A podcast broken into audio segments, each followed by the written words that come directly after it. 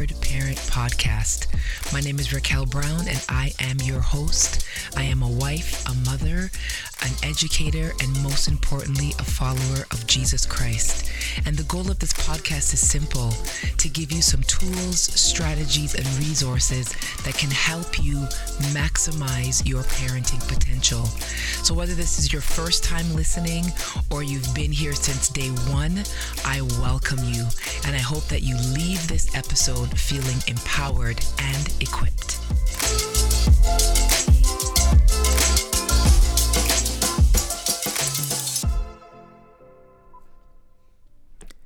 Every time I have an opportunity to speak to a group of parents, at some point I say something to the effect of if you are a Christian parent, family devotions are mandatory.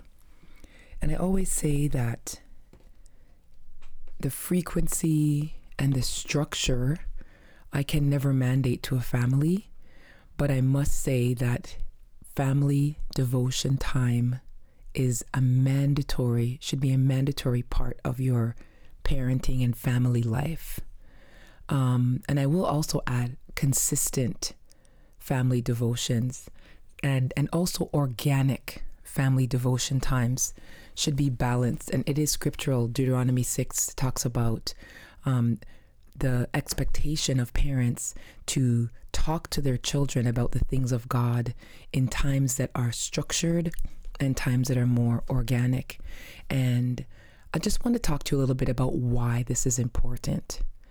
Family devotions consistently, and remember, sometimes, like depending on your childhood experience, you think um, consistent means every week or every morning. And that's, I, I want you to, to break that thinking out of your mind. Consistently means that as a as a mom and a dad, or if you're a single mom or a single dad, um, depending on the age of your children, so with or without them, depending on how old they are, you're going to establish when are we going to come together as a family to learn about God and His Word and how to let our light shine outside of our church, outside of our homes, into our community. And it is really important because you're you're teaching a few things. First and foremost, you're teaching your kids that it is important to prioritize time with God. So when you sit with your children and you say, We are going to be meeting as a family as best as we can, because we know that sometimes life gets in the way, sometimes the seasons of life and where you are in terms of work or um, the kids being in school, sometimes you'll have to shift or pivot. But when you come together and say, as a family, we are going to meet every the first Sunday of every month, or I'm and I'm just making this up, the first Saturday of every month, or every Friday evening, or every Wednesday evening, you are telling your children that it is important to have consistent time with God as a family and our ability to be consistent in this area, it's going to transfer into their lives when they get older. They will be looking for um, that same structure in their families when they get over. Now, it's not a guarantee, but you're going to increase your ability to pass on these good parenting, spiritual parenting habits to your children and their children and so forth and, and so on and so forth. So you're teaching them again that it is important to prioritize God. You're also giving yourself as a parent an opportunity to plan and prepare information and biblical content to teach your children. Now, where this content comes from, it could be a variety of places.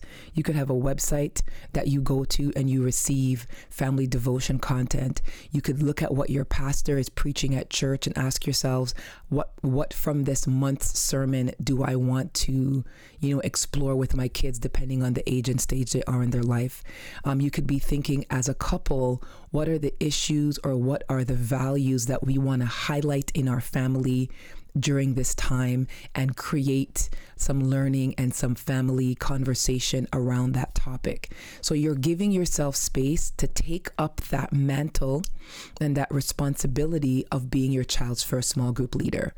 And I'm always saying that the church has its place, but the foundation of teaching biblical principles and teaching biblical content comes from home. So there should be some time when you, as a parent, are sitting your family down or your child down, depending on the size of your family, and you are talking about Jesus Christ. This is not up for debate. And I will say this unapologetically. If you are listening to this podcast and you are a Christian parent and you do not have a consistent time whatever the frequency is, is up to you, but a consistent time that you are meeting with your family, calling your children together to talk about faith, to have faith talk, you need to reevaluate what you're doing. You need to rethink how you are showing your kids or not that Jesus Christ is a priority. And I, I will not back down on that. You must be having consistent time to teach your children about faith. And again, rem- hear me when I say you can negotiate that between your schedule and your your your your life pattern and, and how things are in your life. So what that means is there are times in, in our family where we have family devotion every day depending on what's going on. And sometimes we may plan that. We may say, okay, you know what? This year at March break, we're going to have family devotion every day. Does it happen every March break? No, but we we we we are flexible even within that consistency, but it happens. Um, we may say every week for this season we're going to have family devotions right? So it is important that you establish what that consistent frequency is, but it is not okay to not have faith conversations with your children right? And I totally understand the um, Raquel. I don't know what to talk about. We're not sure how to do it, but right now that is really not an excuse. There are so many resources available. You could literally Google family devotions with toddlers, family devotions with middle schoolers, family devotions with teenagers, and a, and a, an abundance of resources will come your way. But you have to take the time to filter through it and find what works for your family. There are thousands of family devotion books available. Um, there are thousands of, of podcasts and websites and blogs and YouTube channels available to support you with content. And your local church actually should be your first place that you go you should be able to go to your youth pastor or your family ministries director or your children's pastor and say, I need family devotion content for my home. Can you give me something that that that that coincides with what our kids are learning at church so we can go deeper at home? They should be happy and prepared to provide you with that. Notice I didn't say go to your senior pastor, right? Unless those roles of of youth pastor or youth youth director, unless those roles that are that are con- that are specifically designed to support the family are not in place at your church, you shouldn't have to go to the senior pastor. That is one of the reasons why these family ministry type roles exist. You should be going to them and saying, I need help. As a matter of fact, they should be letting you know or informing you of the content that's being taught so that you can use it as an entry point to have these faith talks at home. And I know many parents, many of us are guilty of receiving this information from church, whether it be an actual physical handout or an email and, and ignoring it.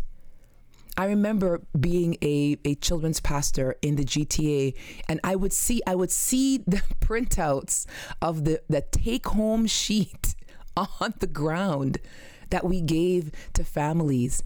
Let's not be guilty of doing that right? We need to be more respectful and, and more purposeful and diligent in, in utilizing the resources that are given to us to help us disciple our children, right?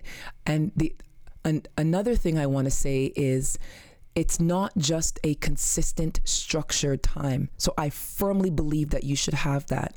But once you have that consistent structured time, you need to think about those organic times because it will make those organic times seem more authentic.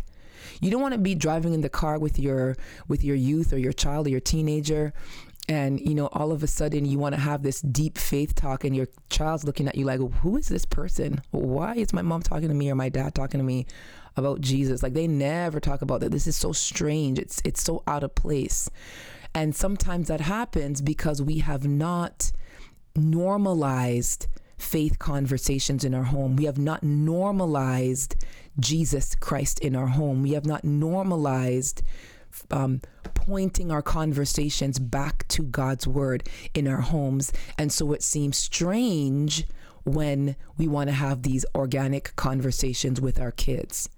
So, in addition, again, to having structured time, this is when you sit and you plan. So it's not opening the Bible and saying, okay, you know, let's let's go. Okay, let me see, let me see. Uh, okay, yeah, Psalm 23. No, it's when you are prayerfully considering what does my family need to hear right now. If you are a father listening to this podcast, you should have the confidence and the discernment and the conviction to take the lead in this area to be going to God and saying, What word do you have for me, for my family? Now, I'm not saying that you should do this alone because I believe that moms can equally hear from God and that they can equally have a word from for the family, but I believe that as a father, it's strange if you have no input and you are not involved in that process. And I would say, sir, you are out of place if you have no input or you are not seen by your children as a co lead in conversations about faith in your home. If your children only see mom as that person, sir, you are out of place and you are out of line. And you need to rethink what it means in totality to be a father, to be a shepherd, to be a good shepherd, a good father in your home. All right. So we want to make sure that we're thinking prayerfully about what does my child need? Right? If you're thinking about if it's back to school time, what are the character traits? What are the what are the worldview principles that we want to drop a couple of weeks before school and leading up to school to prepare them to go back? If it's coming up to Christmas time, what do we want to teach them about what this season of Advent and Christmas really means? Right? If it's if it's around passover what do we want them to understand deeply about passover right? Many of us tend to gravitate towards the traditional um, celebrations of like easter and christmas because we have not thought deeply about advent and passover and what these things mean in terms of our faith and what our children should know about them. So family devotion is a great time to unpack these things with our families right? And organic times are like when you're around the table, when you are driving in the car, you know, after you've watched a really good family movie and maybe maybe there's some connection that you want to make. And I'm in no way suggesting that after every family movie you're like, okay, guys, now what does this mean in light of scripture? If there is an unintrusive, organic way that you can feed those questions in, then do it you're teaching your kids that Jesus is not just limited to structured Jesus time, but he is a part and he can be pulled into every area of our lives. It's very important for them to understand these things. Otherwise, faith becomes locked in a Sunday box or a Sabbath Saturday box. And that's the only time that we take Jesus out when we're getting ready to go to church. So it's very important that we introduce, if we haven't already, or reintroduced if you're in a season of drought in that area, or revitalize if you think your children are disengaged to ensure that we are being responsible with this idea of family devotions. We also want to make sure that our family devotion time is relevant to the age and stage of our children. And sometimes that can be challenging. If you have children aging from like four years old up to teenage years, it can be challenging. So you're going to have to be creative. Maybe it means you do one part of your family devotion and then you put the littlest ones to bed and you have a deeper conversation with your teenagers.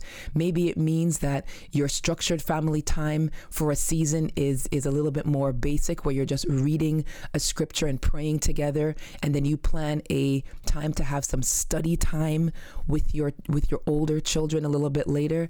Those those details are things that are worked out between yourself if you're a single parent or you and your spouse if you're married as to how you you're going to facilitate this necessary part of your family and parenting journey. Right? Another great resource is other parents. And the question you ask other parents is how do you structure your family devotion time? And if their response is we don't, then it's a great entry point for a conversation about how we can. What will it look like? And if your children are older, I encourage you to include them to not be always facilitating. As a matter of fact, even if your children are younger, finding creative ways to include even a six, seven, two, three year old in leading, it will look very different. Right? But it's important to show them that the Holy, the same power that raised Jesus Christ from the dead lives inside your child from conception, right? So it's important that we teach them that by showing them how they can be involved at their age and their stage. So again, family devotions is not up for debate. What we need to be talking about is what it will look like, how it will evolve and change, not just to accommodate the ages and stages of our children, but also the stages of our family. But not forgetting that we need a balance of both those structured, organized, pre planned, intentional, targeted, strategic times, as well as those organic times that happen as we do life, as we do life together. Because that is family devotions is one of the key ways that we're going to be able to teach our children um, about faith to help shape a godly perspective and worldview and to help pull out the fruit of the spirit that as as parents we are required to nurture that that garden of faith to nurture the roots of those plants to make sure that when the plant bursts through the soil and begins to bear fruit that it's godly fruit. So parents i want to challenge you. If you do not have a a structured consistent family devotion time to have those conversations and to figure it out and to get it started. It's not too late. Don't think that, oh my gosh, my it's been I've never done this. It's it's never too late to start. You just got to get started. Thank you for listening to the Empowered Parent podcast. I'm your host, Raquel Brown, and I would love to stay connected with you. So if you go to empowerandequip.ca, you can see all of the ways that we can stay connected. You can follow me on Instagram, Facebook, Pinterest, and you can even join my mailing list. So until next time, remember that you are an empowered parent.